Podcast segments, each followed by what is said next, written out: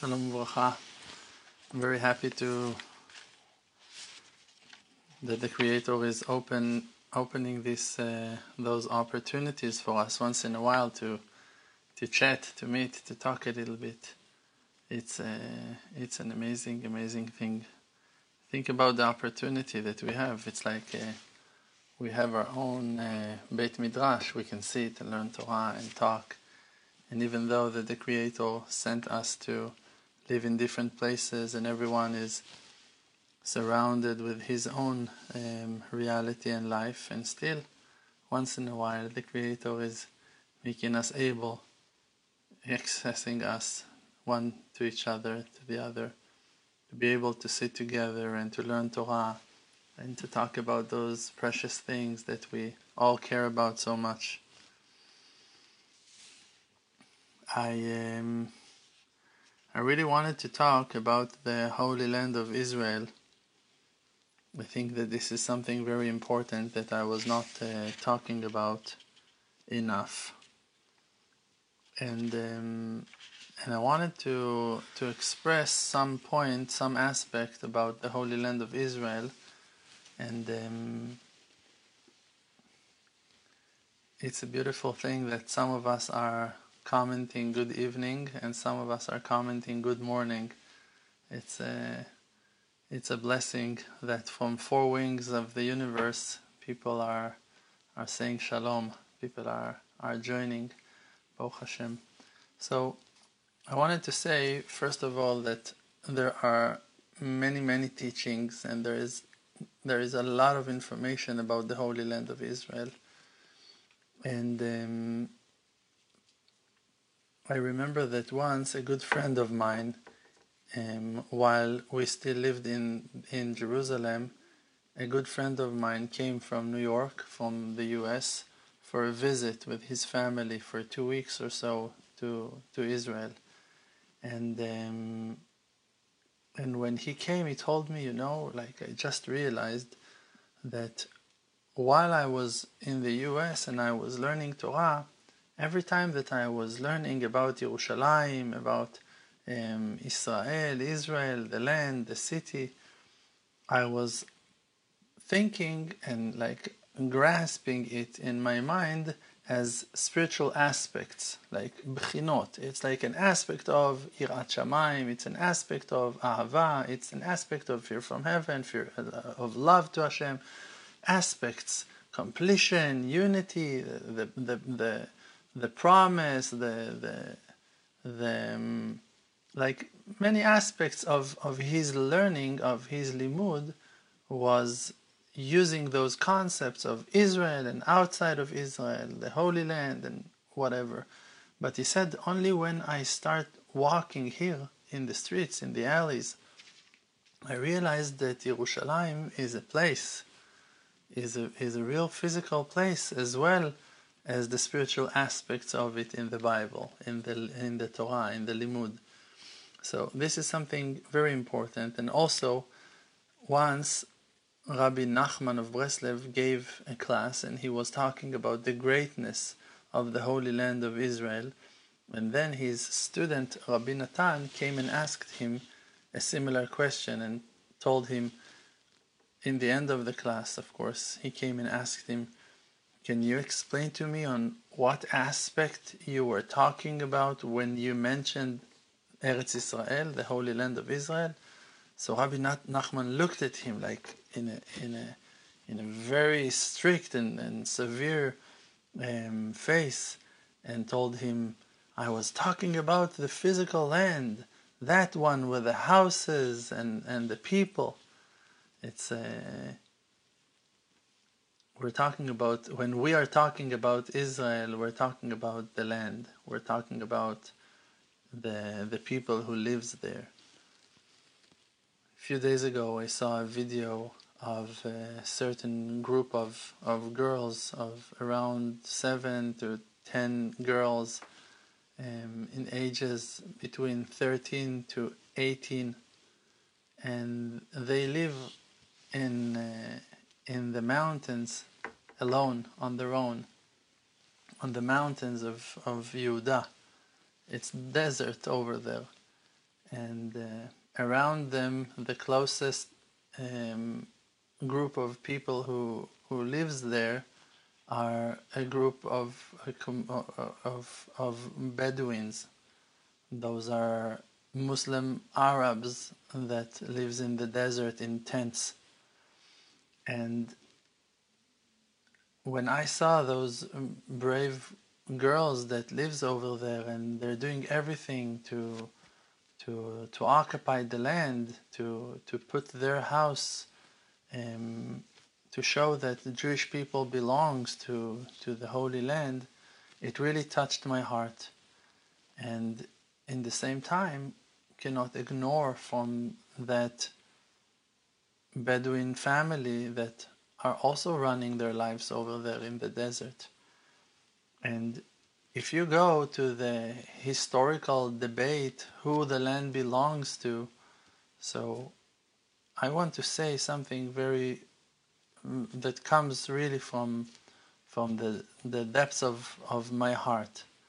And I want to say first of all that no matter what the result of this argument will be, if you will say it belongs to the nation of Israel, if you're going to say it belongs to the people who occupied it, who lived there, it belongs to the Jewish people who lived in Jerusalem during that time. Like, you can bring theories and you can bring opinions, but I want to say something above those arguments. No matter what will be the result of that argument, you can never lose your humanity, humanity, your your connection to to the soul, to people, to feelings and to emotions, even when when you find the answer. I remember that once someone asked me on a different topic, what do I think about the gay parade that was supposed to take place a few years ago in, in Jerusalem. And I was expressing a very different approach. And I said that with no doubt, um, the Torah is 100% clear that it's not allowed for men to have gay relationship. And in the same time, I mentioned, I said, my opinion is that it's very, very hard to say um, halacha, to say your opinion, your judgment about a certain topic when there is a human being over there that is sitting in front of you and telling you, listen, I, I have an issue. I'm finding it impossible to, as a man, to relate to women, and I'm not able to count on any woman to open my heart to her and to love her.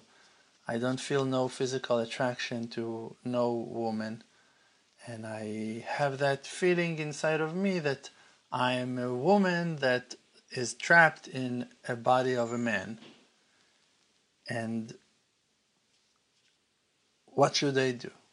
So now, to tell that person, look, you have a problem, the Torah is saying no, the Torah is saying you're not allowed to, you, you're decreeing on a person to, to be miserable, to live life of, of loneliness, of lack of communication. He won't be able to share his feelings. He won't be able to love and to and to express his love and to feel loved.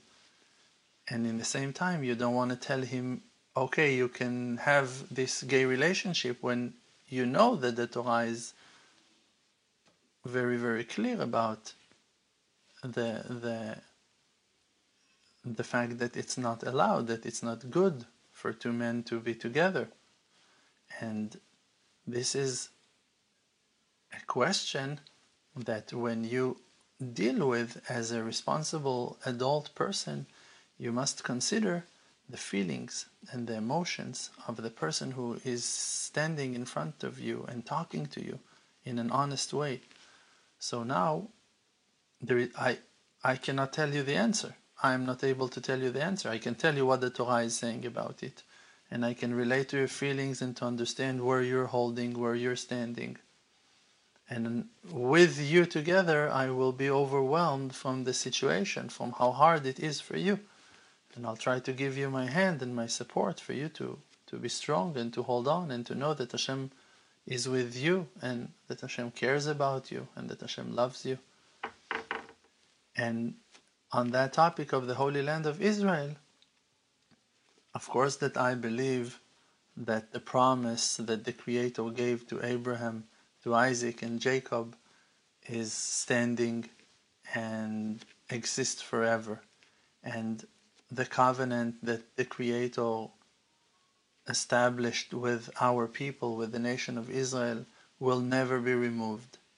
And in the same time, we need to remember that you have people that are Arabs, Palestinian Arabs, that with all due respect to our book of rules and history, they were born on that land and they don't feel that they have anywhere to go. And you can explain to them that they have many other uh, Arab countries around them and whatever, but it's impossible for them to relate to that idea. They want to stay in the place that they were born and that their parents were born in on lands that they feel that belongs to them.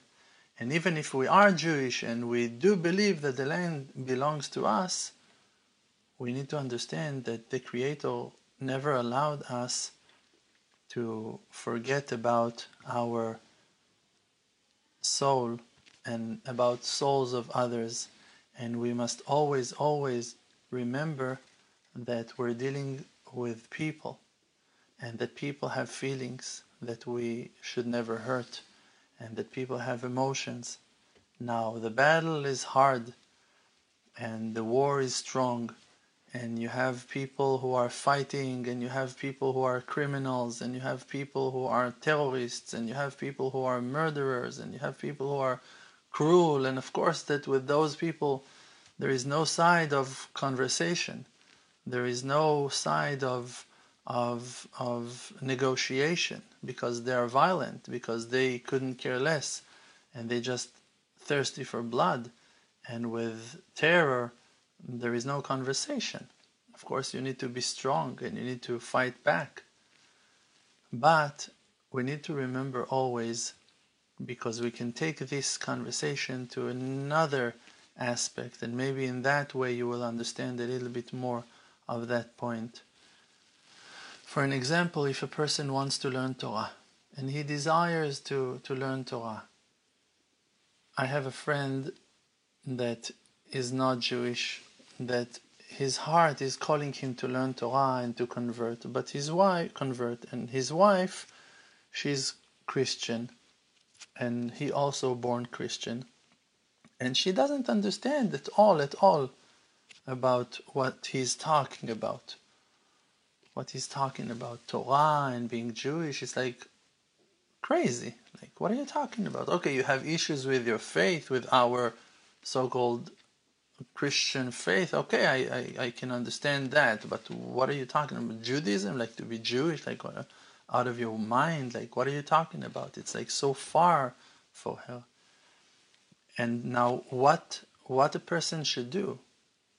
You understand? Like there there is a struggle and both sides are, are pulling you in, in an equal way.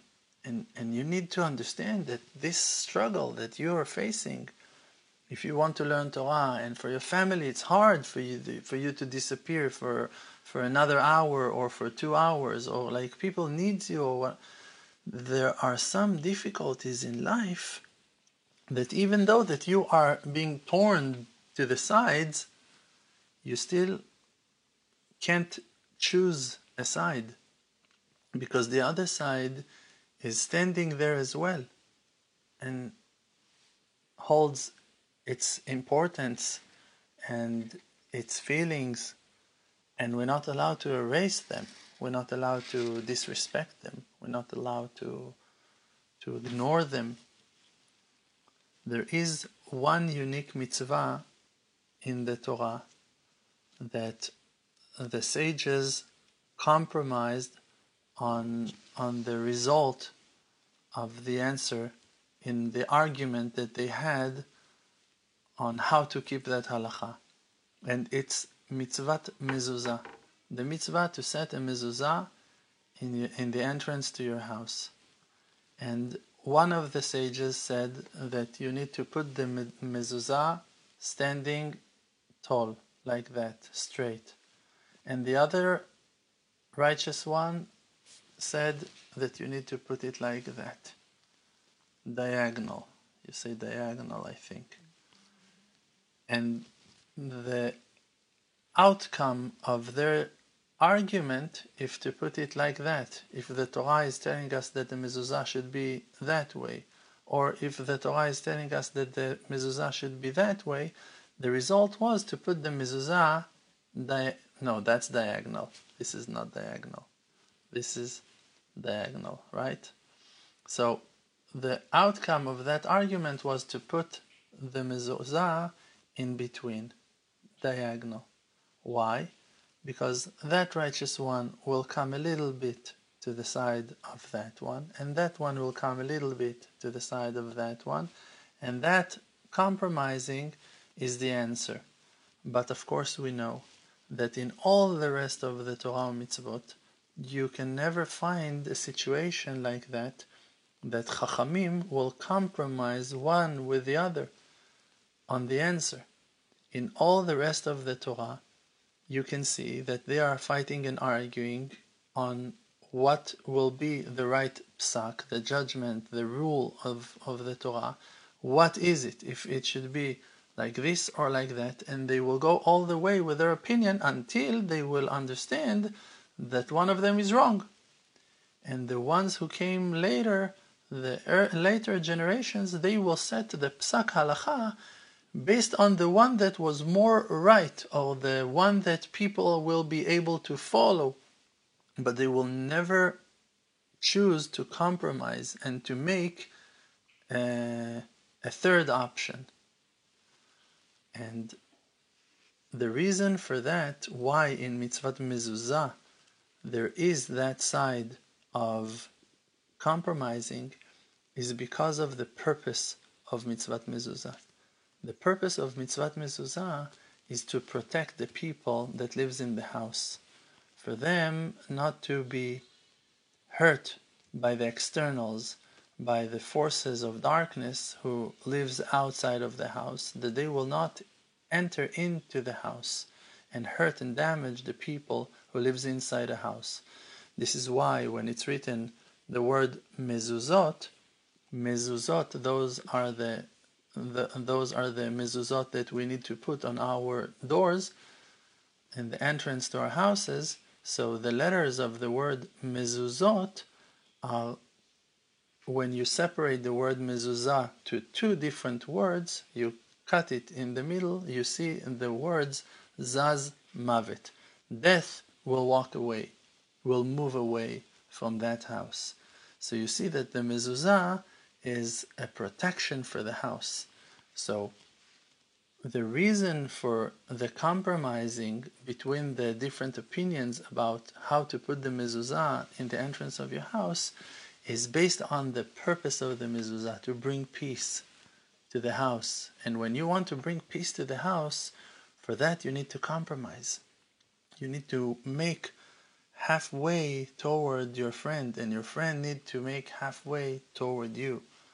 And in our reality, in the Holy Land of Israel, and by the way, that was completely not my uh, idea of what I wanted to talk about because when I mentioned that I want to talk about the Holy Land of Israel, I wanted to talk about the spiritual side of it and about the feelings and the heart of, of Israel toward uh, the children of Israel.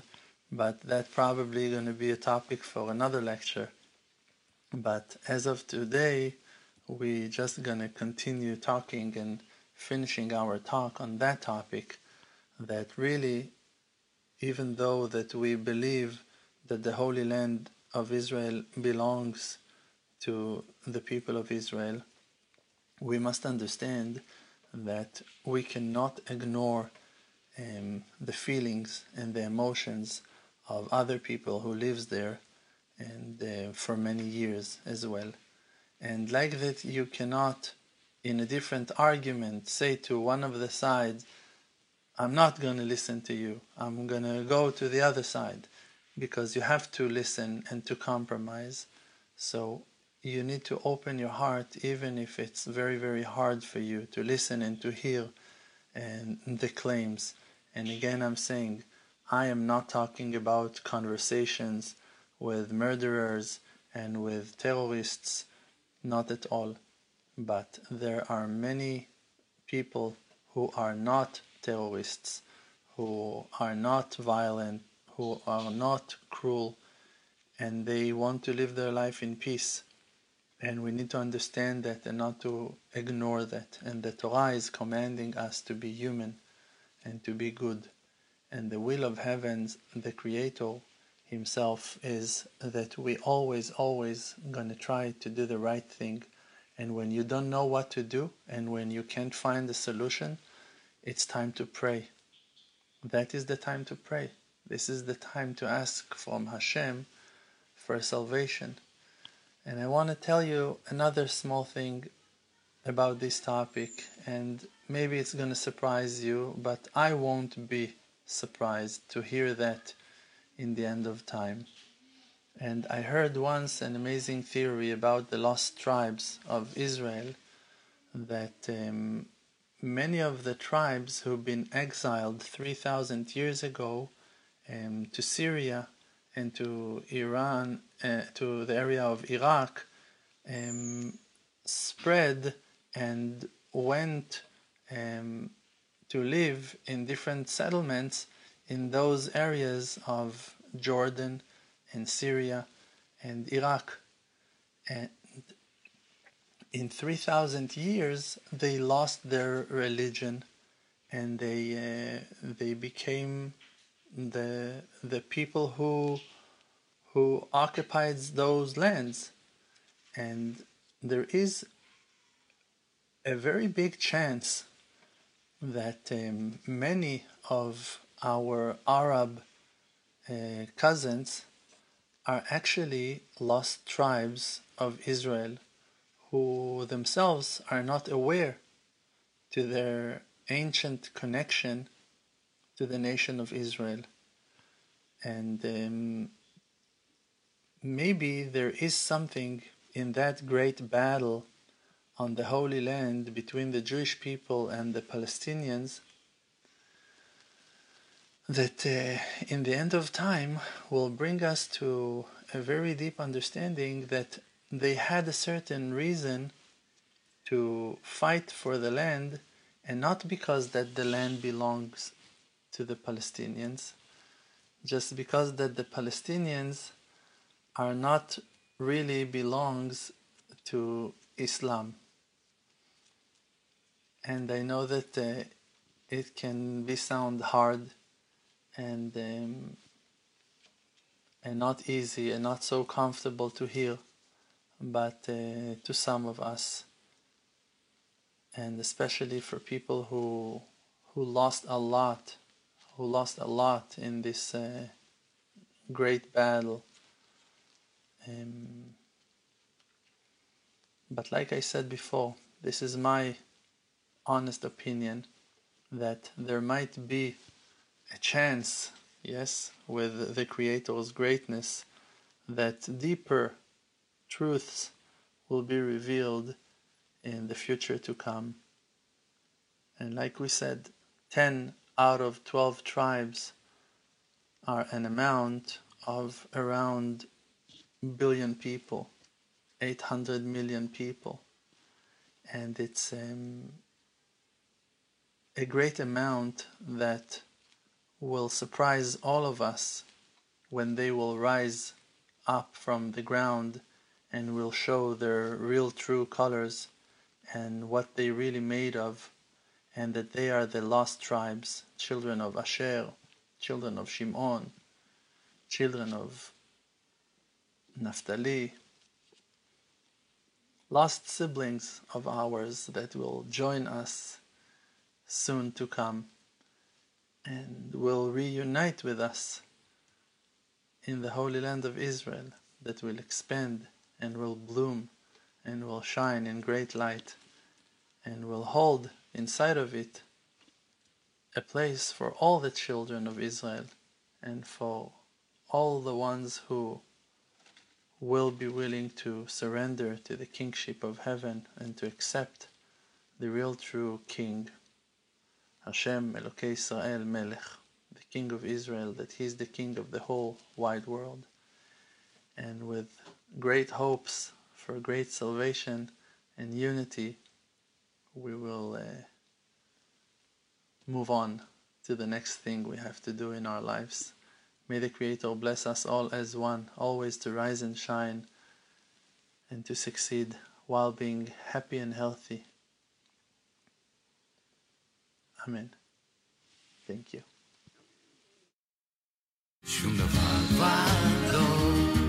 יעצור אותי מלהגיע אל תוכי בכל כוחי.